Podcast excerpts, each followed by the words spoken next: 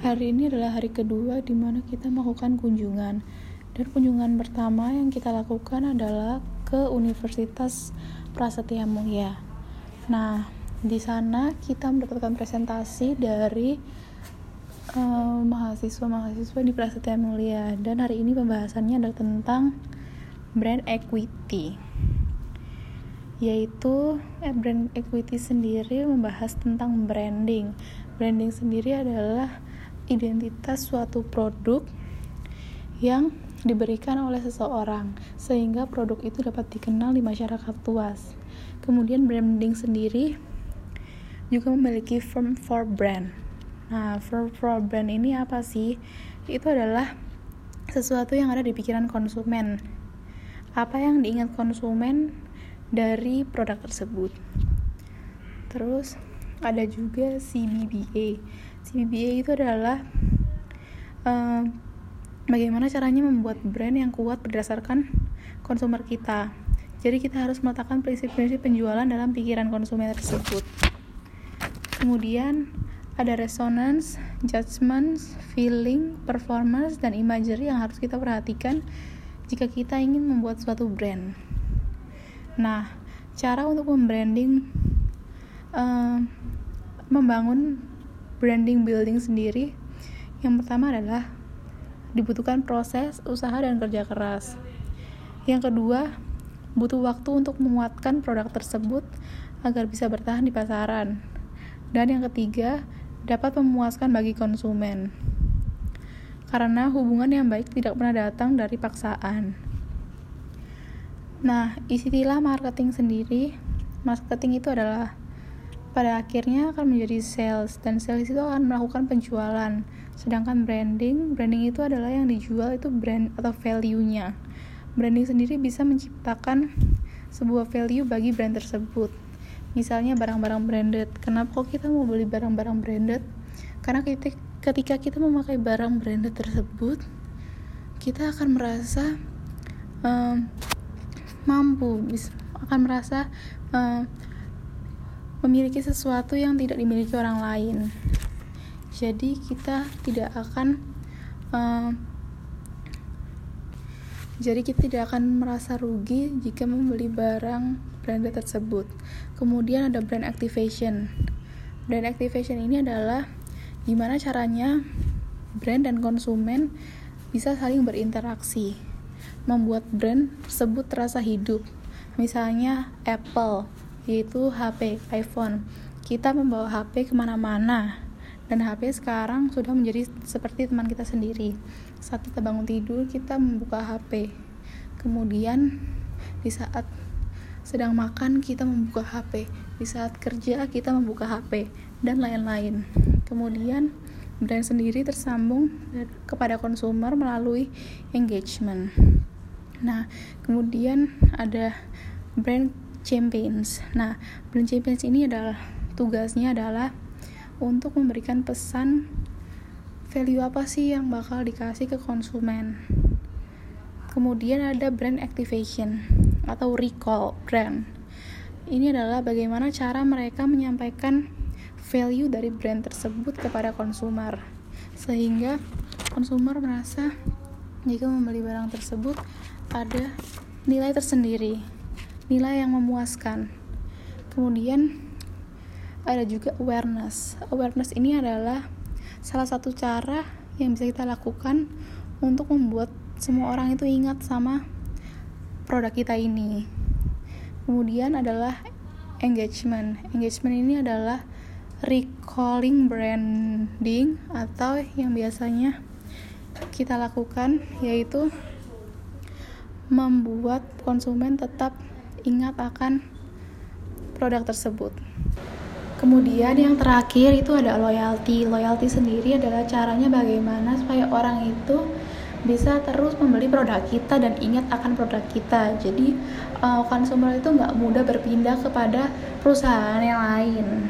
Jadi urutan pertama yang sangat penting untuk bisa mengembangkan suatu brand yaitu adalah loyalty experience dari experience dan loyalty tersebut kita mendapatkan engagement dan akan menghasilkan exposure Contoh lainnya yang dapat dilakukan untuk mengenalkan produk kita kepada orang-orang atau mempercepat naiknya brand activation kepada konsumer adalah seperti Burger King. Burger King ini pernah melakukan uh, suatu challenge kepada masyarakat. Jadi dia itu memberikan challenge untuk mengunduh aplikasinya.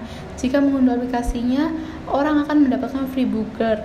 Dan apabila melakukan challenge pakai aplikasinya, akan terdapat kesenangan tersendiri. Jadi di uh, beberapa tempat akan disebarkan seperti kode dari Burger King sendiri. Lalu jika orang meng-scan uh, poster tersebut, maka poster tersebut akan terbakar dan berubah menjadi uh, poster yang mendapat promo. Jadi seperti apa sih yang aku dapat dari Burger King hari ini? jadi aku scan terus aku lihat ternyata aku dapat burger um, misalnya double cheeseburger ya terus aku bisa langsung kasih tahu ke kasir dan aku dapat burger gratis ada juga Gojek sama Grab mereka itu biasanya melakukan promo besar-besaran kayak 50% promo kalau naik Gokar atau GoRide nah Kenapa sih itu dilakukan? Biar orang pada tertarik dan mengunduh aplikasinya. Kemudian kami pun melakukan sesi tanya jawab dengan kakak-kakak dari Universitas, Prasetya Mulia. Setelah melakukan tanya jawab dan mendapatkan hadiah jika bisa menjawab, eh, sesi pun ditutup dan kami langsung berpindah ke perusahaan Link Aja. Link Aja ini adalah perusahaan yang sama dengan tiket sebenarnya. Jadi hari ini yang kita dapatkan dari link aja, kita belajar tentang digital lifestyle generation. Yang pertama ada mobile disruption. Mobile disruption ini adalah uh, gimana kita itu mati gaya tanpa memiliki handphone. Mobile has put people in control. Nah, handphone sendiri bisa mengubah hidup kita dari makan, social shopping, pembayaran, semuanya kita gunakan HP. Dan beberapa tahun lalu, 95% transaksi menggunakan cash itu masih terjadi. Separuh populasi di Indonesia ini tidak punya fasilitas finansial karena masih kurang nyaman dan merasa tidak praktis. Ada juga yang tidak pernah memakai teknologi atau gaptek, ada juga yang merasa ribet dan lain-lain. Nah, inilah kenapa perusahaan Link aja masuk dan memberi solusi ke orang-orang yang masih takut menyimpan uangnya di bank. Masih ada 189 miliar besar market di atas 19 tahun yang masih belum menggunakan financial service. Dari evolusi tersebut, tiket itu sebenarnya sudah dibuat dari 2007. Kemudian muncul Gojek, muncul Indosat Dompetku, GoPay, PayPro, GrabPay, OVO, Dana, dan muncul kemudian aplikasi-aplikasi lainnya yang seperti sekarang sudah kita ketahui. Dan how does it relate to Link Aja? Link Aja itu sebenarnya gabungan dari Bank Mandiri, BNI, BRI, Telkom, Unik, dan Timani. Target audiensnya dari Link Aja ini siapa sih? Yaitu orang-orang yang umurnya 18 sampai 35 tahun anak SMA up student employee atau bisa disebut juga milenial old millennial dan Gen Z dan kebanyakan Gen Z itu SMA dan baru masuk kuliah jadi orang-orang yang masih memiliki rutinitas um, terjadwal Kemudian ada karakter children of internet atau kriteria anak-anak muda zaman sekarang yang sudah mengenal internet itu seperti apa sih? Nah, mereka itu never experience a minute without monitor. Mereka tuh nggak bisa hidup tanpa HP. Kalau tanpa HP itu mereka kayak mati gaya gitu. Terus yang kedua itu face paid atau mereka tuh pengen tahu segala hal dan selalu update tentang tren-tren terbaru. Yang ketiga, punya banyak aplikasi di HP semua aplikasi seperti WhatsApp, Line, Snapchat, Instagram, dan lain-lain. Terus yang keempat, mereka itu selalu uh, research dulu sebelum memberi barang yang mereka lihat di iklan-iklan. Terus selanjutnya, mereka selalu mencari tahu dulu dari internet atau mereka sering disebut sebagai web server. Dan selanjutnya, uh, kalau misalnya konten yang mereka lihat itu nggak menarik, mereka akan nge-skip konten tersebut. Dan itu bisa menjadi PR bagi marketers seperti jika uh, marketers tidak ingin karyanya kayak di skip oleh masyarakat, maka dia harus bisa membuat konten yang terta yang membuat audiens tertarik. Dan mereka itu selalu memilih brand yang dipercayai.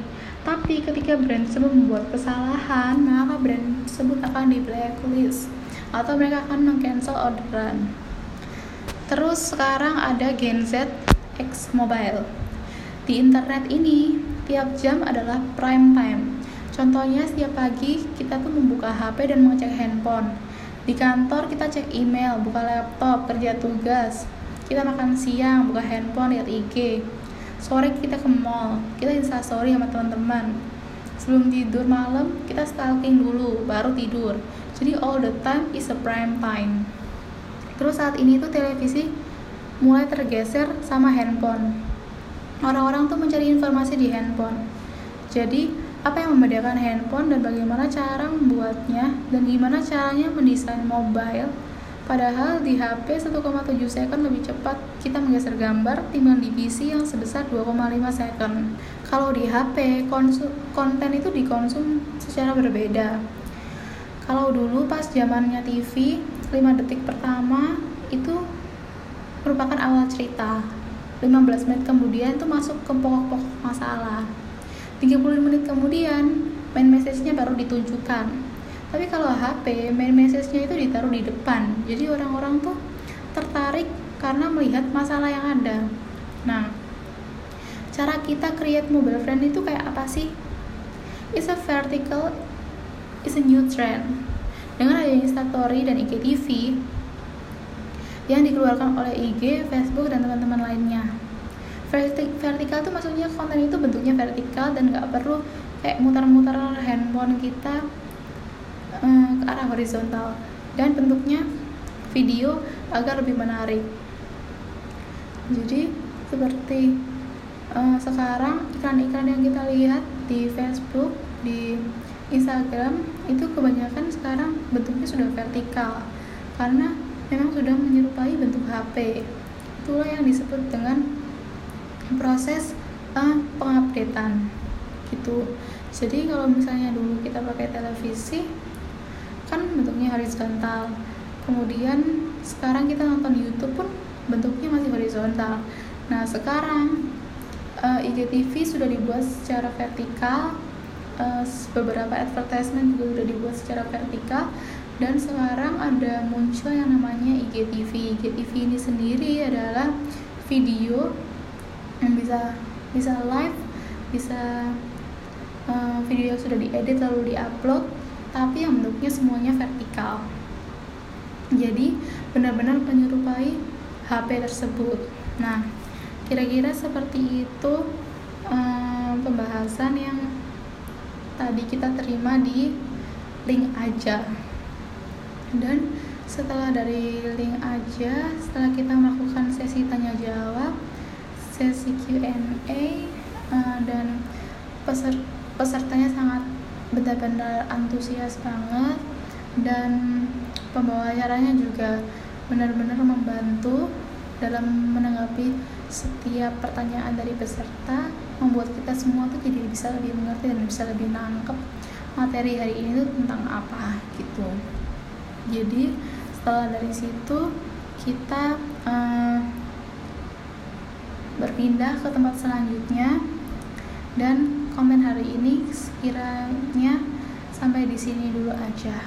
Terima kasih buat teman-teman semua yang sudah mau mendengarkan dan semoga konten ini dapat berguna bagi teman-teman di sana terkhususnya bagi teman-teman mahasiswa apalagi mahasiswa ekonomi yang benar-benar meneliti tentang brand equity, branding, marketing, digital lifestyle, dan uh, mobile generation. Terima kasih.